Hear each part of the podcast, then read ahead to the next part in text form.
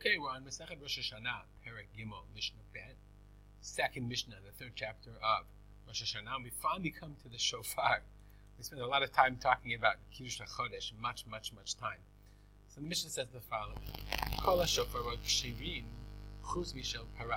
All the shofarot are kasher. You can use any kind of horn, of animal horn from a kosher animal, except if it comes from a para, from a cow or uh, or uh, a, a shore, an ox, a male cow.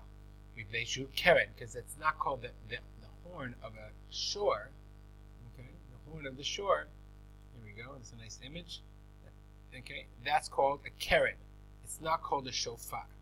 Okay, and the Mishnah says, okay, the enakari shofar. It's not called the shofar. Dichtiv, it says in the Torah, it's very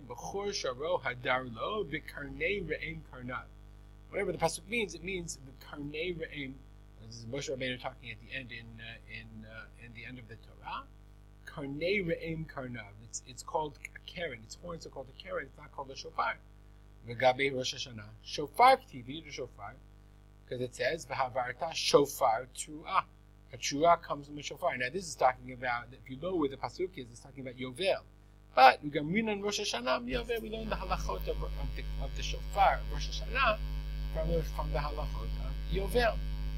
So therefore, you cannot use shofar. Am Rabbi Yossi, Rabbi Yossi says, "V'halo kol shofar niku'u keren."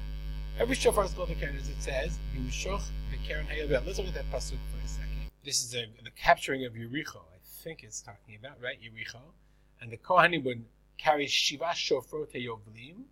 Okay, and then it says, "V'haya b'mishoch v'keren hayovel."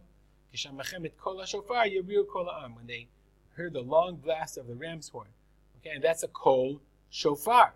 It's called shofar, but it's also called keren. So says Rabbi Yossi. Here we learn from Yehoshua. Let's go back to our Mishnah. We see from Rabbi Yehoshua. He says, "Kol shofar diku keren."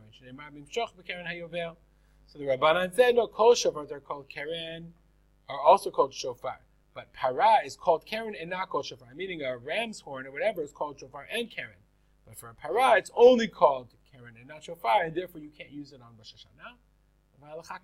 You can use everything except from a para or a shore.